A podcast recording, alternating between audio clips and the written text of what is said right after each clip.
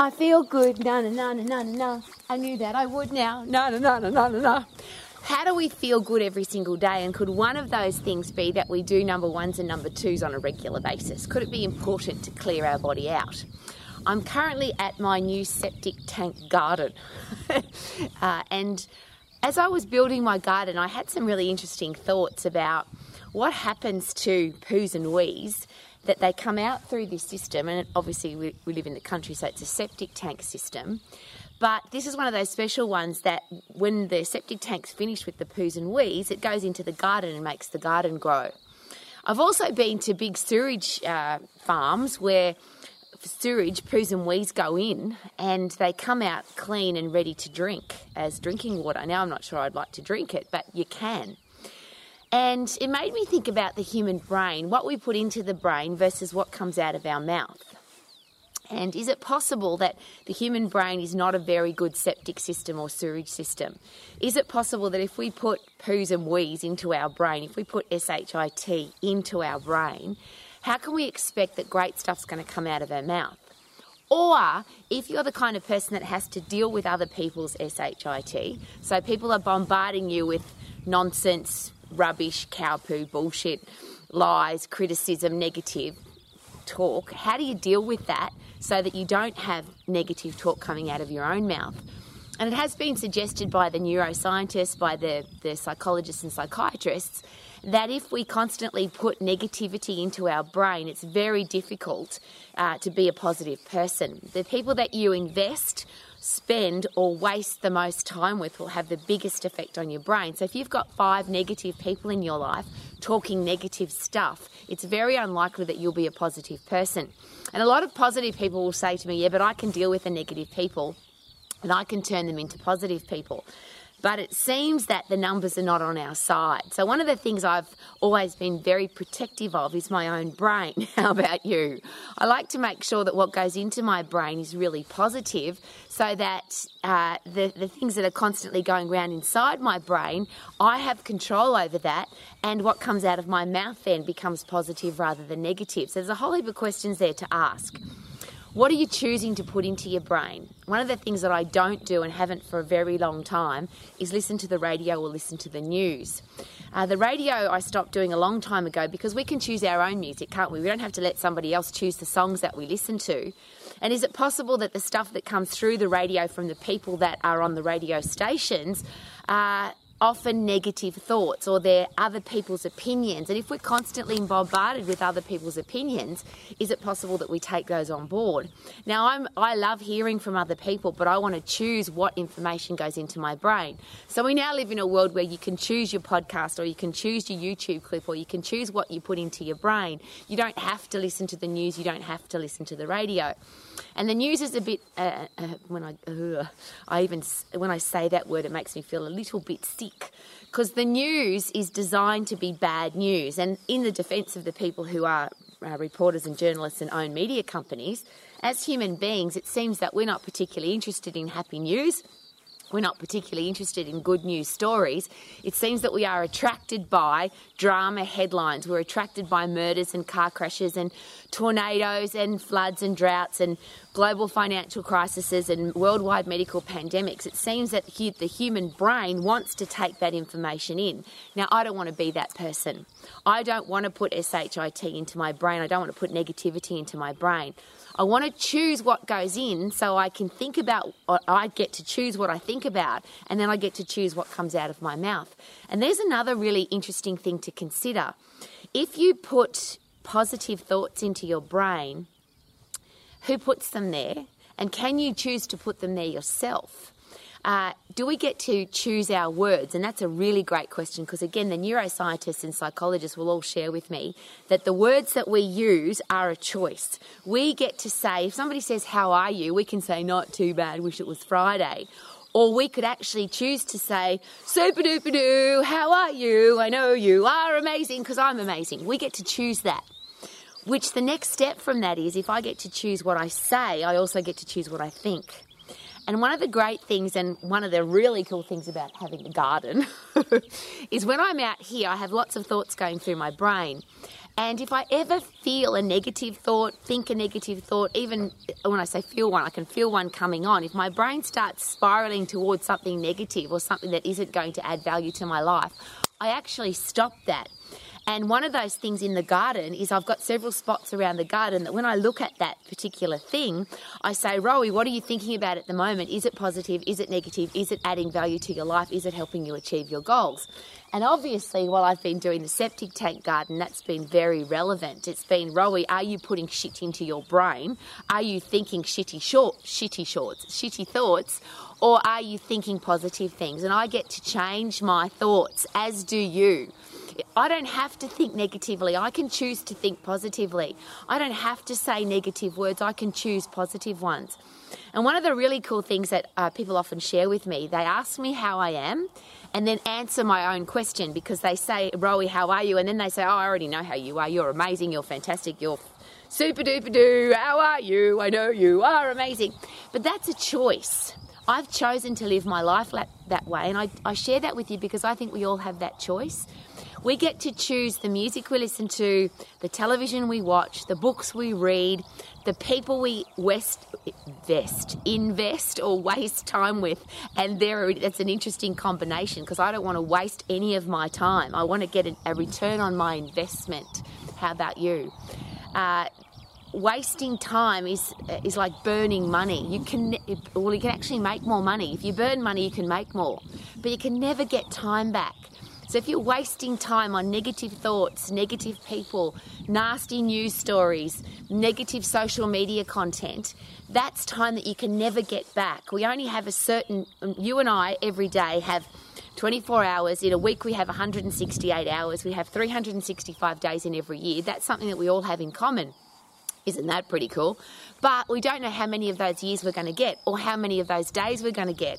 We only have a limited number so I'm really aware of what am I doing with my own brain? What am I putting in there so that I can ultimately, here's a really fun thing to consider. Is it possible that life really is only what's going on inside our own brain? Doesn't matter what's going on outside there. We get to choose not what's going on most of the time, but don't we get to decide how we're going to respond or react to that? So if there's if it's a, a, rainy day, we can say, "Oh, it's raining. I wish it wasn't raining," or we could be excited about free water coming out of the sky. We could be angry and annoyed that the government's done something crazy, or we could say, "Isn't it awesome that I live in a country where I get to vote and make sure that I vote?" See, that's turning a negative into a positive, and that's something that again, I'm really proud of. People share that with me. Rowie, you take every negative and turn it into a positive. And that's true. I do. I want to be the septic tank for the world. How's that for an analogy? I want to be the sewerage system for the world so that if shit comes in, I want it to go out clean. And here's a really interesting question if you're a parent, a teacher, a coach, a boss, a leader, a pastor, somebody who's responsible for what goes on inside people's brains. How do we teach our kids that? How do our kids know that if somebody puts negative stuff into their brain, they have a choice to turn it into a positive? Because I often hear adults say this oh, such and such upset me, or that situation made me angry, or that person hurt me. Here's a really interesting question Did they hurt you, or did you allow them to hurt you? Did that situation uh, was, was it a bad day because the weather wanted to annoy you, or was it just a bad day and you chose to be annoyed by the weather?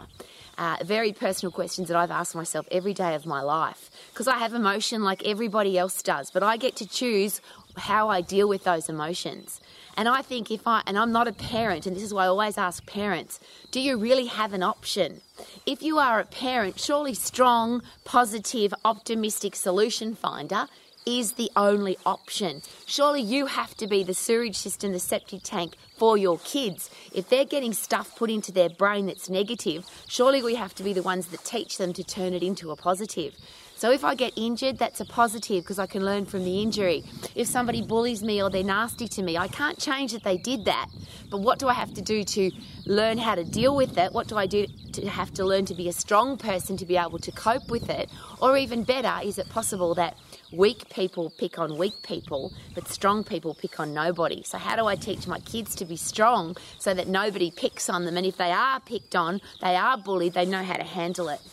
uh, to me, that whole process, and that's what's been going through my headspace while I've been making my sewerage or septic garden, is how can I be what my septic tank does? Poos and wees go in there, and clean water comes out of there. And that's a process that that particular system is designed to do. Surely we have to be really strong humans, really strong adults to be able to do that.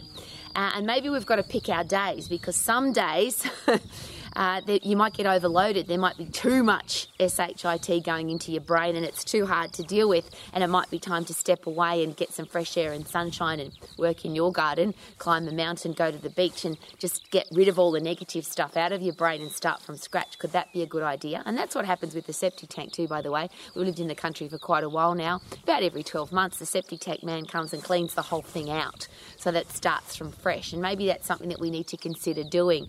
That we, we have to look after us because if we don't look after ourselves, how are we going to be an example for our kids? And I always use the analogy because I think it's the best one. When you're on a plane, they share with us that in, an, in the rare case of an emergency, a, a, oxygen mask will fall out of the ceiling of the plane, please make sure that you're breathing first before you try and help other people to breathe. Because if you're dead, you can't help anybody. So if we want to teach our kids to be solution finders, to be resilient, to be uh, critical thinkers, if we want our kids to be tough and strong and wise and brave and all the beautiful things that make life so special, surely we have to be the living example of that.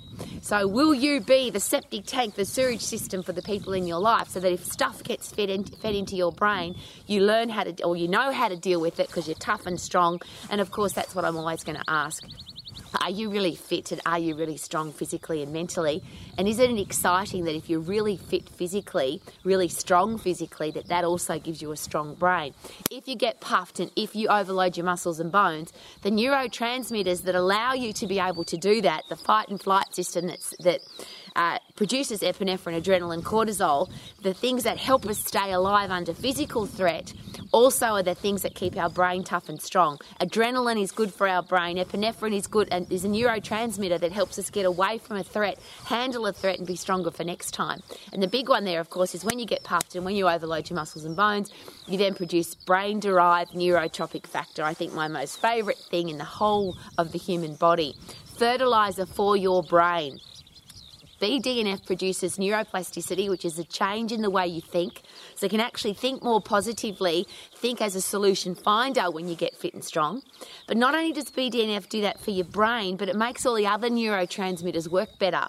So dopamine, serotonin, endorphins, epinephrine, adrenaline, noradrenaline, norepinephrine, they all work more effectively inside your body and brain when BD, BDNF is fertilizer for your brain is sprinkled throughout your brain and throughout your body. And that comes from high intense activity and overloading your muscles and bones, or a combination of both. Now, you can get BDNF from laughing, from investing time with great people, from learning, from being outside in the fresh air and sunshine, but nothing produces it as much as putting your body under threat. Now, stress will do that, but if you put your own body under stress, so you get puffed, you overload your muscles and bones, your body will produce the fertilizer that your body needs and your brain needs to think differently, to get stronger, and to be fitter. So, neuroplasticity, think differently, neurogenesis, drop off the old brain cells and grow new ones so that you can think differently, and your future can be brighter because your brain now is ready for any challenge that comes along.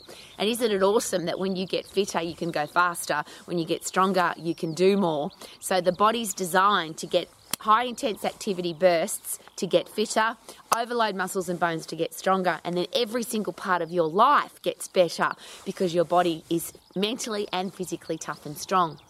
I want to be that person. How about you? So let's be fit, let's be strong, let's turn our body into a septic tank so the shit can come in, but if it's got to go out again, it goes out clean and fresh and lovely and delightful and adds value to our world. Wouldn't that be awesome? I feel good, na na na na na na, because I've been in the garden. Woohoo!